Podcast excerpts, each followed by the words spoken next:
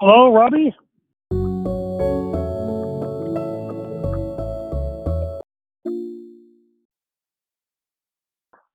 Hello again, Robbie. Yeah. So There we go. um, uh, I, I attempted to cover in the text, so you lead. What? Uh, Well, it, it was interesting. So yeah, obviously, um, my plan is not to go live with any of this like formally until uh, next Saturday. Until then, Sure. everything is um, fluid and waiting to see what we learn. And every day looks different than the day before. Um, yeah. the reason it's it's sort of real on Saturday is I have this uh, podcast that I'm on, uh, which you know we tell people uh, to look at my website if they're interested in uh, what I'm doing. So there's some chance of some traffic from that.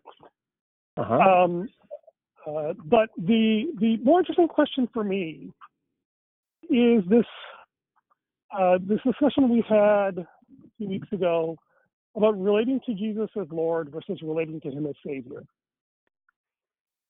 and that's where I always have a little um, um, I guess qualm might be too strong of a word, but it's close Okay. about the phrase hearing and following Jesus. Uh huh. That still sounds like that could be a servant rather than a son or a friend. Okay. So just Could curious be. kind of uh, where you are on that in terms of your own experience and also then in thinking about it in terms of phrasing of how we're pitching it to people. Well, one thing I I, I, I, I'm, you know, I'm only at, at this point uh, looking at it.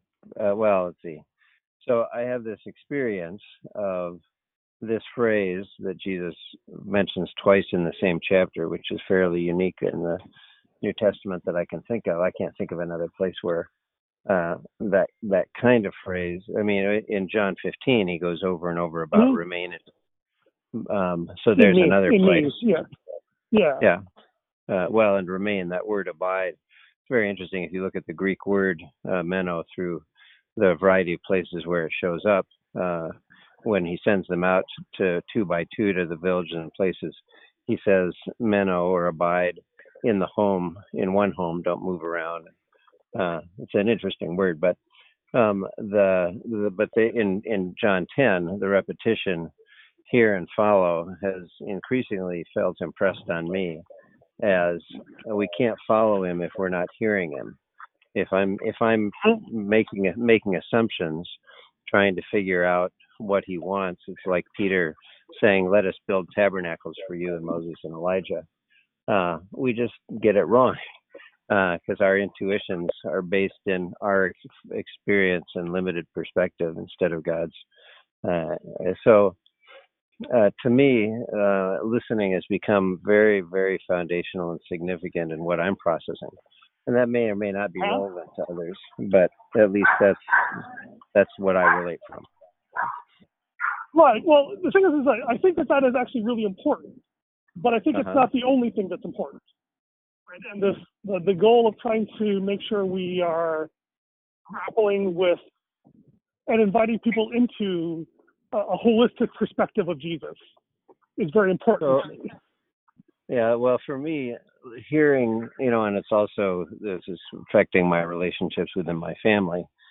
Hearing them, I'm coming to pers- believe is more important than uh, assuming I know uh, that this is an important part of a foundational part. So, uh, any other priority, if we haven't heard from Jesus what his priority for us is, then it seems to me we're coming to conclusions. If we're coming to conclusions without hearing him, uh, we shouldn't be too confident in those conclusions. So for me, the the hearing is the is the gateway to finding out what else, whether it's loving more like him or um, being the light on the hill, shining through our good works, you know, to glorify our Father in heaven. Whatever it is, there are a lot of verses that people pick up out of Scripture that uh, they resonate with, Um, but I'm I'm suspicious that those can be driven by our human reasoning as much as the Spirit of God if listening isn't the process that got us there. Okay, so I'm okay with listening being the first priority. Okay. Okay. So one of my, my one of my statements I was like this: you want to keep first things first and second things second.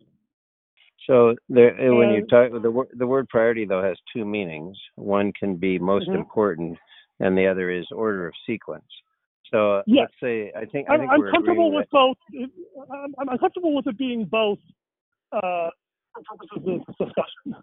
I, I would only urge that it be the first in the sequence, uh, and that it's Jesus who leads us to what is the priority that we focus on. Um, but uh, you know, it may be that that ends up that that remains because it has to be the first thing. It also becomes the most important thing, continuing because He is the way. We don't know the way, and we have to be hearing for Him to lead us out of the sheepfold. Fine. You know, like I said, I'm willing to to concede all that. Uh, Yep, but okay. the the question is, is that what comes what what what comes next? And so the um, and, and it's hard trying to make sure we capture the different dimensions of what's going on here, uh, which is where, like, one way of looking at it is so on the lordship side, we have hearing and obeying, so listening and uh, doing what Jesus commands. And Okay. those are uh, both critical things. Yeah. Uh, and if you miss on either one of them, you'll do the other one badly. Um, Uh-huh. But then on the other side, there's more the the Savior abiding and loving kind of thing. Uh, and the um, it feels like uh, it's important that we have both. Like if you have just one and you're missing the other, then something's not uh, complete. So somebody that I learned a lot about listening from is Jamie Winship, and uh, he he he starts off actually with being honest with God. That before we uh, can hear from God, we need to be honest with Him. We need to be Mhm. uh, ready to be, and we need to be honest before we're before maybe He will trust us with truth before He'll speak. Um, and maybe that's where the savior comes in is that when we're honest with god about where we are and how far we fall short and all that the confession side of things that opens the door for the hearing and listening. It's not maybe uh, that's just a thought that came to my head as we were talking about this but it No, rings yeah, true I, to me yeah, I've been using the word vulnerability for that. okay Yeah. There's a sense of openness and even nakedness before Jesus. And, you know, there is a interplay between vulnerability and listening. Yeah. Right? Is that as we, uh, romance going on in some sense, um, or wooing, uh, if you want. Um, so there's that. And I think maybe that's an interesting uh, framing, uh, this idea of wooing, uh-huh that God wants to connect with us. Um, the, the picture that I've been using, this with you or somebody else? I was with you. I was talking about this idea of the, the circuit, right? It's, it's to Mhm. be uh, plugged into the flow of love between God and all creation, And that involves uh, it involves hearing and obeying, uh, right? Those are both critical aspects of that, but that's not the ultimate goal. In the sense that uh, the ultimate goal is this is to be in this intimate union with God and all creation. And hearing and obeying are critical steps towards enabling that. You know, because the interesting thing, uh, if you want to put a, maybe if it's overstating it, but I think it is uh, worth noting that in Revelations, when you see the elders and the angels worshiping before God, Uh, they're not. I mean, yes, they are obeying him by worshiping, um, but it's not what I tend to think of in terms of obedience here on earth. Right? Is that they're just Yeah. so overwhelmed by the reality and imminence of God that they naturally respond with uh, overflowing worship. hmm And So I, Yeah, so I, th- I think there's a um, from from that perspective, and maybe this is just a heavenly perspective about you know that listening and obeying God is kind of a subset of experiencing and responding to God. So uh, these days, I I lean much more heavily on the word following than um, obeying. Although you know, obeying is in the passage we use Sure. today, and so comes Mhm. into it. And you know, throughout the movement world, there's a lot of emphasis on obedience, starting with George Patterson's obedience-oriented discipleship decades ago. But um, Mhm. uh, for me, the the the idea of follow is much more relational. Um, it requires it, you can't just pick uh, verses out of the scripture to obey. Uh, we have to actually be listening for commands like throw your net on the right side of the boat, or uh, uh, you know whatever he might tell us to do that doesn't make rational sense to us, or that we wouldn't arrive at just by studying scripture and applying reason. Um, but that's where the miracles and the abundant fruit uh, come in from my in my current analysis. Um, but it's also it, it's like the father uh, leading a child, or you know, the, become like children. Um, you don't uh, you don't set the agenda. You follow in relationship and uh, go where Jesus is going, and He sets the priorities. Um, and I, uh, you know, Scripture gives us a lot of um, material from which to try and discern uh, what should be most important and next important. But um, I have, having spent 40 years reasoning from Scripture to what I think is most important, I'm in recovery uh, on a personal level. And uh, not that you know, uh, that, not that that's better, but it's just where I am. That I want Jesus Mhm. to guide me to what He wants, who He wants me to prioritize now, not to reach that conclusion by some other process than hearing His voice. Um, so that's I think that's that's more a reflection of me than what should be universal. I don't know what should be for anybody else, but uh, that's that's that's how I'm framing things for myself these days. Right. Yeah, and since we are this is in the context of thinking about marketing marketing material, the, the goal is to make sure that we one to see if we share a common understanding, and two to see if we can uh, frame it phrase it in a way that has the best likelihood of communicating that understanding. And you know, the I think I was talking about this before. You know, the the framing of follow uh, has a number of connotations. Um, Yep. Yep. and the, you know, this is why I've been pitching the phrase Jesus lover rather than Jesus follower. Yeah, I Um, like that. I've been uh, using that, beginning to use that.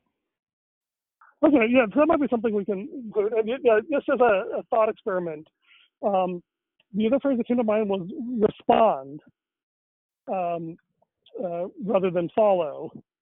And at least for me, that has a connotation of, um, to me, follow uh, has a sense of kind of an arm's length, like you are walking and I'm coming along behind you, kind of a thing. Right.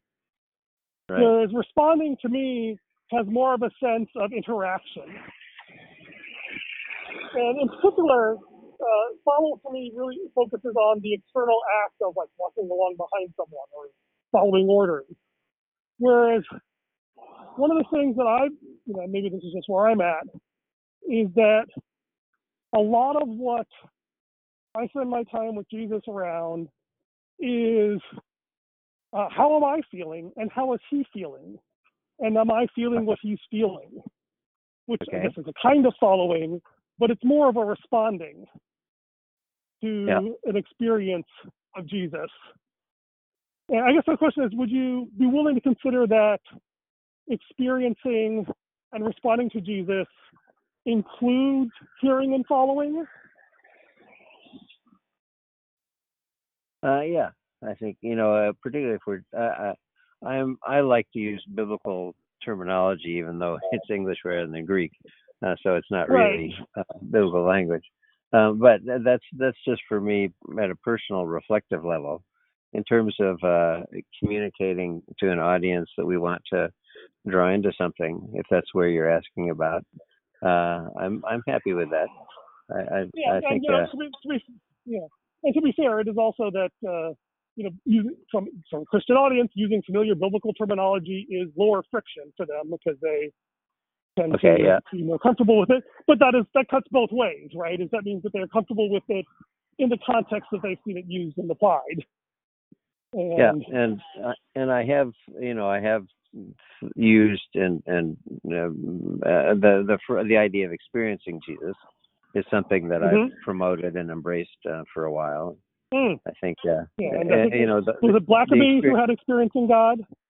yeah yeah uh that Yeah, uh, but even thing, even yeah. more even more recently you know in recent years i've thought in terms of drawing people into experiencing god in a deeper way and experiencing and responding. I think that's a a good phrasing and i Hmm. think you're right. It, it it can easily encompass the hearing and following as part of how we experience and and follow and uh, respond to jesus.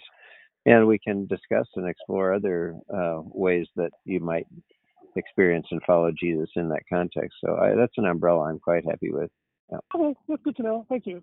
Um, last question is, uh, where are you at in terms of experiencing Jesus as Savior? Um, I think I lost track of that as, a as a current topic in filing paperwork Hmm. for the court. I haven't really. I don't. Oh, I I don't guess, recall. I guess you experienced some you experienced some salvation there. Yeah, right. Well, um, I I think I'm experiencing salvation from myself in the ways that I'm uh, be, becoming aware of my blind spots and uh, Mhm. uh, realizing that uh, just being a new creation and feeling good about my motivations doesn't change years of value system establishment that wasn't rooted in the gospel, uh, rooted in broken family dynamics and you know wanting to keep peace around me, uh, feeling anxious when there's tension and uh, all those things that shape my perception and perspective on what love is and looks like. Uh, so anyway, I um, I think uh, I'm experiencing uh, Jesus rescuing me from myself uh, as a, under the umbrella of salvation. Um, Hmm.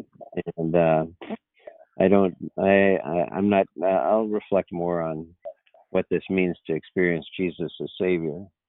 Um, uh, I, I maybe I, since we last talked, I guess I'm more aware of my uh, failings in the area of uh, relational skills and how I've created pain unknowingly and unintentionally, but done so nevertheless. Uh, and even in agreeing to uh, uh, coordinate a second time, if that were to come about, before really praying it through and being comfortable talking with my wife about it, I realize is uh, my past sins catching up with me again. My patterns are still unbroken. So um, Yeah. now that and I I, have to, and for the that- record, I, I have to do the same thing. I just realized Yeah, that this yeah. is becoming real enough, and especially if I'm asking people to sign up and pay, then I need Right. to like prioritize doing this, and I need to make sure my wife is okay with me spending time on this, and uh, thinks it is a Right. appropriate investment. Even more So so if there's multiple time zones I need to juggle right. So since since I have uh, you know removed my offer to do it, now I feel comfortable talking with Jackie when the you know we're in a good conversation, uh, bringing it up and seeing if she would support this or not, and uh, I could, without the pressure of having already agreed to it, uh, so that I can tell her I haven't agreed to do anything yet, but. Uh, Yeah. I, yeah, I, and even say, and you, you, Ernie has thought, uh, Ernie thought to do the same thing. It's like, okay, there feels like there's Right. something here that is worth doing. Uh, we're still Yeah. trying to figure out exactly what and whether this is either the right thing for us and our families uh, to be investing in because it uh, and there's participating and then there's also being responsible, right? It's one thing to Right. show up, it's another thing to say, yeah, I will be there and make sure. And you Right, know, God right. willing, after a few weeks, uh, if we disappeared, no one would really notice because they're so used to the rhythm of it. But certainly Right, right. early on, if, and if it's going to be like TGR where we have a chat uh, that has unbounded emotional complications. that, Yeah, uh, yeah. We have to decide if we're really up for, and you know, make sure God's behind it. on the one hand, I think you know dealing with those emotional things in TGR was very important and and educational, but uh, it felt like it derailed um, where the thing might have gone. So, uh, and I yeah, I, I would agree if I hear uh, what I think yeah, I hear you saying that that we're hoping that that doesn't get a recurrence in the workshop. No, I'm not sure if I'm hoping that. What, what I'm hoping is that this, the thing that is important for me is that, you know, one, we reduce a lot of variables. Like, this is the format, this is what we signed up for. There was a clear statement ahead of time. People are actually signed up to it, and it's only for seven weeks. So Mhm, that, right. you know, that, that reduces a lot of the confusion and stress. Um, Yep. But the second thing that, you know, I'm hoping will happen is that we will really be focusing on Jesus. Yep, And that the, the goal would be to, uh, if we have problems, which I'm sure we will, uh, that we have this rhythm of, well, let's just, you know, maybe we call an audible and we change the scripture we're focusing on to really help us grapple with that. And then we we try to keep it like, you know, I don't have the answer. I don't expect you to have the answer. We all trust that Jesus has the answer. Right. And it's surprising how difficult it is to get Christians to do that when they are under stress. Yeah. Yeah. Hopefully we can build some muscle around that. Yeah. So um, I I did in my text. I said, you know, I'm I'm open to this, and if if Jackie's agreeable, I'm still open to it. Uh, but I I just I I'm I feel um, uh, just like I want to I would want clarification from you. Would you have confidence in me um, uh, taking the the model that we agree on, and we could discuss it each week, and give each other feedback on what we're learning? but to let me uh, in the fly flow of things be me rather than trying to be you if that makes sense Absolutely. Yeah. And that's one reason I wanted to clarify these issues between us now to make sure we were on the same page. Um, Yeah, okay. And I think we are. And then the second Yeah. thing, of course, making sure that, uh, like, once we put out something public to the audience that they're signing up on, we are, uh, you know, not, that we at least have a common, reasonably clear understanding of what we are promising people so that we're delivering it. Like, I, I don't really care if it's what I would do or not. I just care if, it, Right. if it's within the bounds of what people think they signed up for. yeah and paid for yeah Yeah. so the, another thing i've been thinking about is you know i know a lot of movement leaders who struggle with funding um, and uh, uh, in, and I mean, there are a lot of believers that struggle with funding. And if this was something that they gained skill at and could do and make enough to be helpful without maybe being a full income, or maybe if they do it all the time, you know. be- But uh, if if the structure develops to where people who go through this workshop are then credentialed or qualified to do to repeat this, and it's a self-sustaining, scalable kind of thing, that's a I think that would be could could be a very significant renewing contribution to the North American body at least, and maybe the global body. Yeah, it's it's a thing. I mean, the the thing about it is that because the barrier to entry is so low, it is unlikely to be a direct source of revenue. Um, Uh-huh. You know, it, it's the it's the Uber problem, right? Because anyone with a car can drive, anyone can make money, and nobody can make very much. Well, Yeah, that's why so th- there are some missionaries for whom a few hundred dollars uh, a month would be a very significant thing. Um, and uh, but yeah, anyway, uh, obviously, it's Right. Yeah. So income of somebody yeah, who's and, and, and, well, yeah, but not even that. But also the fact that like the whole point of this is it almost Yeah. doesn't really matter who is leading it. Right. Yeah, it's yeah. not like a mastermind group where you want someone who's like uh, making a six-figure income and and is a status uh, symbol at the top because that kind of Yeah. defeats the purpose. The more interesting thing for me is actually the other way around. Is that this Uh-huh. is a fantastic way to build a community of people who share your hunger for pursuing Jesus in a certain way. Yeah. So the idea would be uh, that this would be the, the, the, the, top of the funnel, as they say. If you were to say, you know, Uh-huh. hey, come walk with me as I'm exploring Jesus, and you build Yeah. relationships and you join this network. And then once you have those relationships, you go, hey, um, you know, either, um, like for example, like, is, is a really naive one. It's like, wow, what if there was something like this that you had with the missionaries you're already supporting? Right. where you're invested in their spiritual life uh, in this Uh-huh. way, which is now possible, you know, barring time zones uh, in a way Right. that wasn't possible five years ago. Uh, what if you group people together uh, who, where you have this common passion for a problem or a challenge, and you Uh-huh. guys say together, okay, let us now invest in this thing.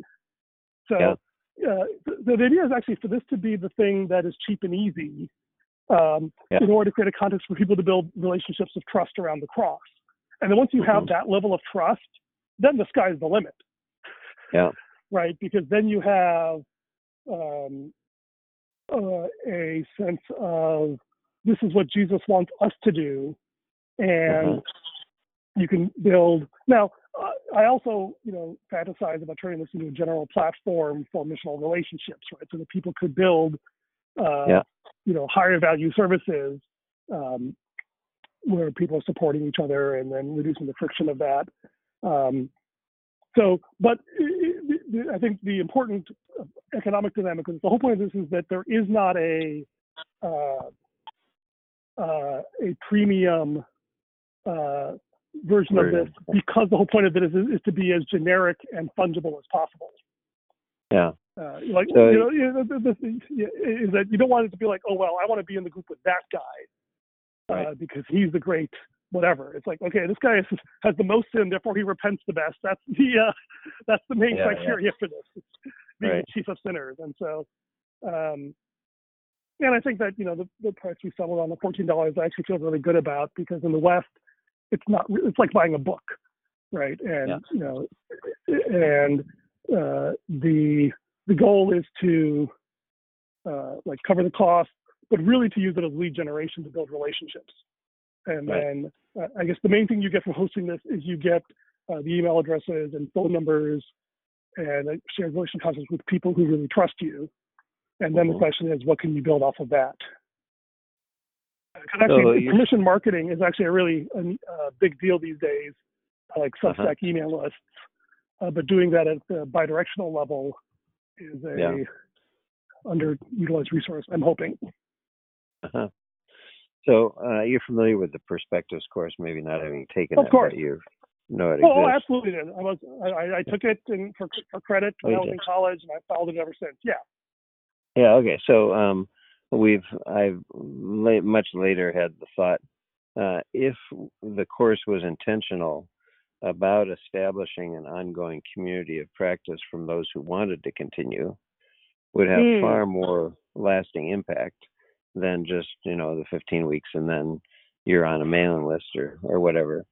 Uh, so we might we might consider and pray about how this could offer people um, a, a continuing community. On the other hand, uh, I've said before that when energy has to go into building new relationships, that consumes a lot more resources than if you can impart like this dynamic into exist a set of existing relationships. So Oh yeah. um, what sorry, we, we can finish your point. yeah we can we can uh, uh, think of this in terms of training people in skills and planting in them the idea that they can go back and do this with existing relationships um, but another thought that occurs to me when uh, some places where they're trying to start movements they'll go in and, and offer a class to get people engaged but they'll try to gather groups into the class rather than individuals who are strangers so that they can work with groups in the class. So if if even in this workshop we could draw I've also been thinking in terms of discipling pairs. I've been on the verge whenever the dust settles from the court thing of inviting from my prayer team people that would like to start having a discipling relationship or a mentoring where I help them with multiplication principles, um, but asking them to find somebody else who would like to learn with them. so that they can have somebody that they already know to discuss and process what they're learning with. And uh, maybe that's an idea we can even consider this in this to say, in order to sign up, you have to get somebody to sign up with you. That's an idea to consider. Um, but then that you see the benefit that that has for lasting impact, because two have are better than one, and uh, Jesus sent them out two by two, and there are various values and benefits to that. My uh, another friend of mine, there's another trainer in movement stuff up here who offers mentoring uh, and my friend who was seriously considering it it was $35 a month. But uh, he said you know i really need i would need somebody to go through it with me so i could process with them what i'm learning. And that again reflects that dynamic. Okay uh, can i jump in here? Yeah yeah. Go ahead. Okay, yeah. So yeah, uh, two things that's interesting. To your first point, it has always astonished me how appalling. Um, so the Christian community is fantastic at putting on events, and yeah. generally sucks at anything that happens afterwards or between events. It is really astonishing to me just uh, how uh, how we'll have this massive conference of these amazing encounters, and then you never see those people ever again. Yep. And you know that we put all this money on Sunday morning and put you know we put we, we spend dollars on Sunday morning and pennies on the rest of the week. Uh, right. That you will have an amazing camp or mission experience with YWAM or InterVarsity, whatever, and then you graduate yep. and you're done. And it's like right. this is such an appalling waste. And so one of the early yeah. visions of this was as this a tool for conferences to say, hey, during the conference, give everyone an account on this site where they can connect and network without sharing their personal information and then uh-huh. they get a free, you know, one month, three months, one year, whatever membership to this network. So they can keep interacting uh-huh. and having those discussions and interactions. Um, right. So that's absolutely uh, part of the DNA of this is trying to figure out how to enable those kinds of connections to things. Uh, the second thing is actually, but, you know, if you have a platform, well, but, but my, my, the, the, I just want to raise the point at that point again, though uh, how many times, how many new relationships can you add to your life from each conference you attend or each thing? Bringing new relationships into your life is not a problem most of us have. It's how to transform the relationships that we have and value and want to maintain. So well, it depends not, on what you're trying to do. Right. Okay. So, like, why are you even going to the conference in the first place? Right? Or the event? Uh-huh. Well, usually in my in my field at least the reason you go to a conference is because you have a thing you are trying to accomplish whether okay. you're trying to break into a field whether you're trying to grow a business whatever and relationships yeah. that are mission aligned are always okay. valuable even if they're weak ties yeah yeah right and even if yep. it's like you know and it's not like these are like long purpose these are let's call them um, uh, purpose uh, purpose built relationships right? Like, yeah, you know, okay. I can always use uh, uh if you have the right trust level. Like, you know, I went to a technical conference who is in a particular niche technical problem. It's like great, mm-hmm. you know. Uh, I may only talk to them, you know, you know, once every three years. But boy, when I need right. them that one time, that's incredibly valuable. And then we'll like, you know, and if the problem still exists, then you know, knowing the people who are working on that problem uh, is really valuable. So there's that. Uh, the second thing is that often people are going through a phase transition. Right? Uh-huh. To a college, when you're going on YWAM, when you're going on a mission trip, these are transformational right. experiences. And yep, yep. having people who are connected to that transformation is incredibly valuable because you're trying to create a different culture, a different set of values. Uh, so uh-huh. yeah, so your average course, and you know, and, and uh, you know, it's true that maybe a lot of courses and experiences it doesn't really matter, but like I increasingly devalue those things things that are not right. built around deeply transformational relationships should just be a stupid YouTube video. yeah. Uh, but so, so, so you did, you you just went through the great uh, reset uh, and mm-hmm. developed a number of wonderful contacts, but you don't mm-hmm. have capacity for each of those to become an ongoing weekly relationship that consumes a portion of your time and continue to add more people you have right. family so, that you want to yeah yeah, and you know, even this is so it's not always sustainable uh, to right. have deeply emotional encounters. But the uh, the goal is that's why it's actually one. It's goal to, to have a social community, um, and it's also good to have epics. Like for this Uh-huh. epic, if you're Yeah. in this class, we're having a very intense, uh, focused, deliberate, intentional relationship. At the end of the Yeah. you're still part of the community. We still have the connection. We still have Yeah. that social capital, but we may or may not be investing directly in those relationships, and that's fine. Right. Uh, so the, the point is, but, but your goal is to be able to maintain those connections, right? This is the power of LinkedIn, the power of Mhm. weak links.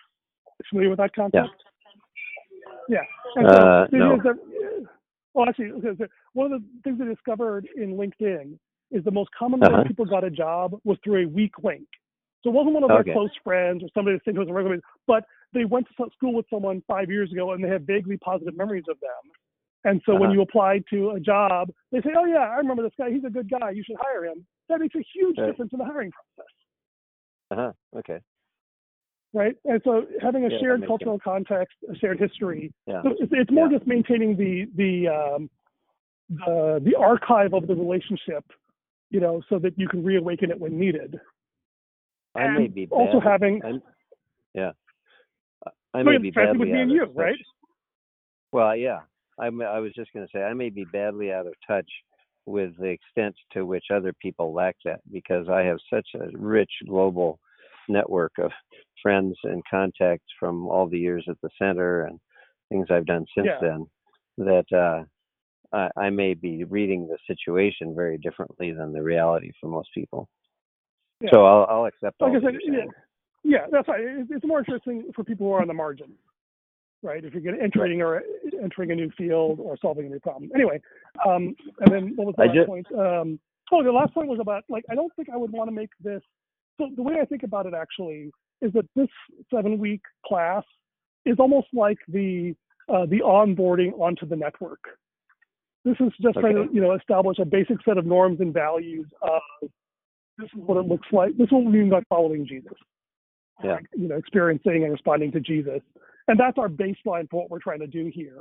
And then once you know it, then people can, uh, you know, add mentoring classes. Or you can say, hey, now that you've gone through it once, now find someone in your circle and go through it with them, and then you two can go off and start a group. Right. So it's not so much a this is this is kind of the the entry level easy thing. And then you can build these additional courses and mentoring on top of it. Maybe the platform will support it, so it's really easy to build and organize. And there's a huge, huge untapped uh, uh, potential for, frankly, targeted advertising. If you actually have communities that care about the things of God and really Mhm. trust each other, then you have something like referral and say, you know, because you, you, you know as well as like there's so many opportunities, but how do you know who to trust? And how do Yeah. you know how people will work? And, and, and you know what LinkedIn does is they create this social uh, vetting of resumes. You can actually believe what people say. Right. Uh, you know, and that they actually did what they said. And it's like, imagine if we could create something analogous to that for people who are passionate about following Jesus, and where we actually aren't just being the uh, promotional materials of how awesome we are. Uh, doing these things, but like these are the brokenness and pain and issues that we have struggled with and wrestled with together and see God deliver us from. And it's like, okay, I know that this guy, this is person, I can see how they deal with it. I can see who has seen them deal with it, and I can talk to them about it. Um, Right. Transform, you know, as opposed to the, you know, the horrible horror stories we hear about church hopping of people who have various addictive behaviors. Um, So yeah. anyway, Well, so there's a thought running through my brain, and maybe it's uh, maybe I didn't absorb everything you were saying because I'm I have this uh, personality problem of thinking about what I'm going to say next. But uh, you may have heard this from me in the past. I'm not sure whether you've absorbed it, and I'm not sure how to get get an acknowledgement that's uh, satisfactory. But globally, if we look at the spread of the of Christianity, when Christianity spreads through inviting people into a new set of relationships in the into the congregation um, that is a, in, is then competing with existing relationships, it does not spread easily. It creeps very slowly.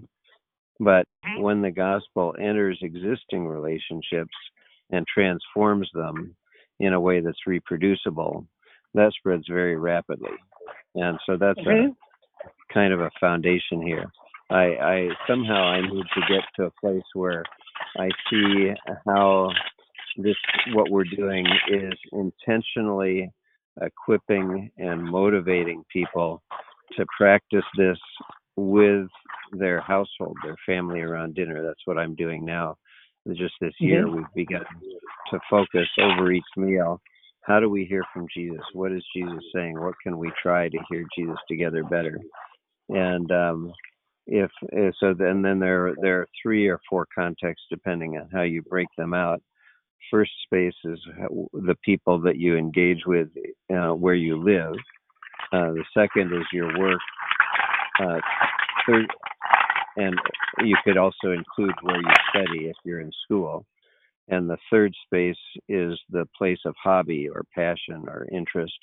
Um, so, uh, a pastor I'm working with here in town actually started a network of cowboy churches for uh, ranchers and people that are just into cowboy kinds of things and they're passionate about shared things and they have an immediate bonding and it's a they they have a existing relationship or existing interest at least where they'd already be in contact with these kind of people.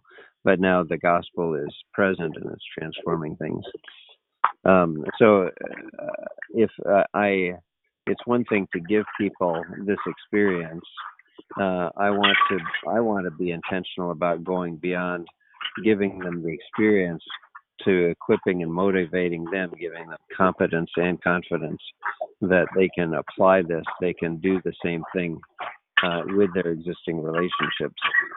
Um, so, if you want to feed that back to me in a way that either says you disagree on this point, or you hear and understand and agree, or that's a later thing, or um, what what do you hear out of what I'm saying? Yeah. So I think the the interesting thing to me, what I hear about, what I heard you say in my terminology, is that a lot of what Christianity does is extractive. It says, Yep. leave the context you are in, come into our context, and enjoy what it means Yep. to be a Christian with us. Yep. That's what it means Come to be a Christian. it. Yep. Right. And uh, the alternative is uh, incarnational. And I, I really loved uh, the line from Kate. Her, the thing that struck her most in the verse was, "Come on, let's go. Yeah, yeah, Uh, let's leave the upper room and let's go and get killed uh, uh, by the devil and be scattered by the world." Because Right. that's that, that that's where this gets real. And the idea is that uh, the hope is that, uh, and I'm, I'm working on a blog post for uh, Eric where I kind of talk about this. Uh, and uh, the, phrase I, uh, I go back to is, uh, "I need redemptive incarnation." hmm the INRI from the cross.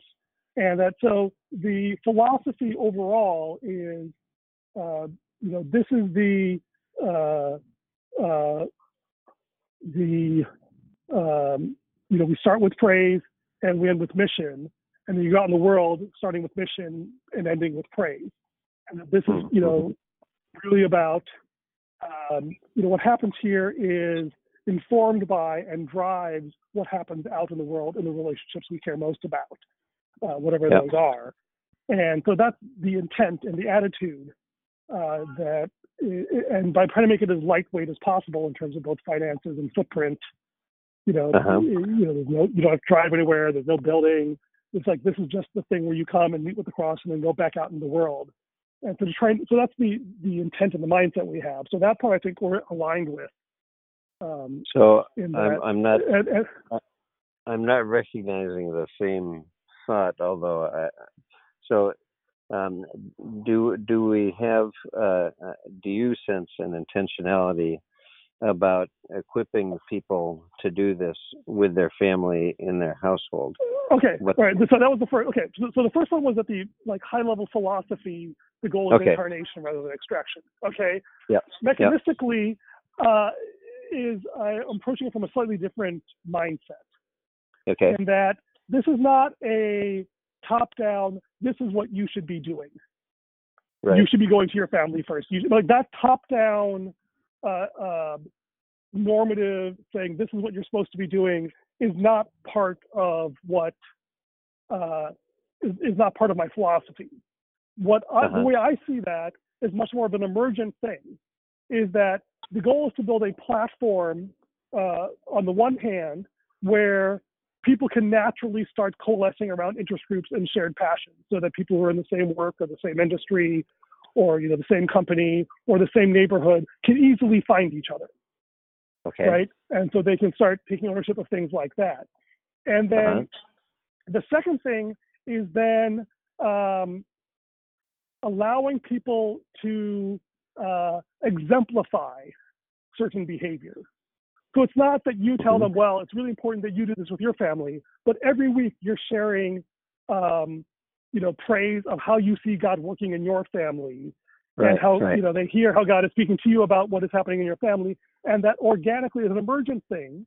That those Mhm. who are ready for this, that God's Spirit will speak to them, so they do that, and then they can start joining groups which are, you know, they they can find groups which are this is like you know I can certainly see like doing a story set. Uh, I guess uh, curation is, is the word I've been playing with because I love the word curate because it means both to collect resources and to cure Yep. souls. Yeah. um, okay. Uh, okay, so uh, to, that someone is curating, uh, you know, ministering to your family, Uh-huh. and you know, passages that have spoken to you about this, and people who are really uh, hungry for that. So the the, Right. the, the, the, the, the kind of my bottom line is, I want people who are hungry for Jesus, you know, Jesus lovers, right? That is the bottom Yeah, yeah. line. If you're hungry Right. for Jesus, then you belong here. Okay. Now, what you do with that and where you do that, that's up to you and the Holy Spirit. I'm not going to say, Yep, well, yep. you really should be doing this because it may not be the right time for that.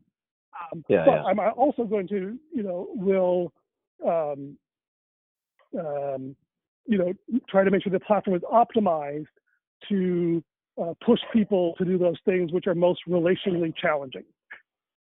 So I, Which I, is I why you and I, Yeah. Yeah. I would I would love to have uh uh published one of our measures of success is that you finish this experience with uh, skill and confidence to uh, uh, share to to um, practice it with some group you're already part of, whether it's your Right, well, household or group at work or right, something. well, there's two different That- things there. there. There's two different there's two different things going on there. okay. One is you have the confidence to practice it? Uh, the second thing is do you have the relational capital to invite people uh, into that context? Which are two very different things for me. yeah, yeah. Okay, right, and I don't want to conflate those two. But you know, so Yeah, yeah. The, the, the confidence and practice is like one of the goals, right? Is that at the end of each session, like the only thing that the, the curate does is start the first session, Right. and at the end of it, they pick someone else to be the starter for the next session, right? oh yeah, yeah. uh, and I, and ideally that you know you go through it that if you have seven people, everyone's done the whole thing once. And, uh, at that point, you have um, uh, you know you you've, you've already done it. And Right. So then it's really just a question of um, are you willing to invite people and you know we'll find out how hard it is and what if people want training or certification or whatever if they just do it i have no idea how Yeah. it needs to be or how much friction there is but that's certainly the goal is that this is the sort of thing well dude all this person did is actually running the meetings is the easy part the hard part is actually Right. picking a time and saying hey let's do this and inviting people that's the hard part Uh-huh. Hmm. Yeah. Yeah. Okay. Well, I think I, I think I'm feeling understood, and I don't mean any pressure by this. I'm just uh, Yeah. communicating. You know, these are the things that uh, I I'm stirred about. Um, I think Yeah. uh, another another value is when once people start running their own groups, then they get tremendous value out of meeting with others who are running groups to um, uh, encourage each other, to learn from each other's successes and failures. Uh, one of the strongest movements I know in Indonesia has 16 separate movements, each with a different leader, and then they learn from what each other is doing and they encourage each other and support each other. And uh, very powerful dynamic. Uh, so beyond the seven week, I can imagine another structure that supports people who have been through that entry level as they're applying this in whatever context. Um, and in, in general, it's helpful for people to be involved with at least two such groups. Um, one where they are not feeling responsible, but they're being coached and encouraged, and another where they feel responsible for you know what's what's unfolding. But uh, that Yeah, goes beyond so. it goes goes beyond what we're talking about for the seven weeks. So Yeah, but no, but, but like I said, the, the goal of this is to onboard people onto this missional social network, and Right. that from there, and that becomes a platform to uh, build all these other things. You know, um, my family has the perspective that I was involved with a cult for uh, these decades, and, and when when my uh, when my I got my my dad and stepmom actually moved down to live with us in this cult, and then we found out that they had assets, and so we lured them into borrowing money from my Mm. friends so we would have control of the situation. This is the story, you know, it's developed over the years. Uh, But uh, yeah, one of the Dr. Dr. Wayne was very conscious of the fact that people thought that this was a cult just because they met uh, weekdays for prayer. Yeah, you know, that's too often. Um, so, uh, but what, what he pointed out to us a number of times was that cults intentionally cut you off from family. And he was very adamant that our first responsibility is to our family um, uh, Yep. before God. You know, James is, is it James that mentions. Uh, so um, I, uh, I, I, uh, I'm cautious about anything that is building relationships that become higher priority, um, or that Mhm. feed the, the tendency of people to uh, put their family second, as I've done now for. Um, but uh, so anyway, those, those are just things that are running through my head as I pray yeah, pray yeah. with So, you Robbie, this. yeah, and I feel like the best way for me to respond to that is to stop talking to you and go spend time with my family, and we'll All right, do process what God would have us do next. All right. All right, bless you. Talk to God you bless later. you, Robbie. Bye. Talk to you later. Bye. Bye.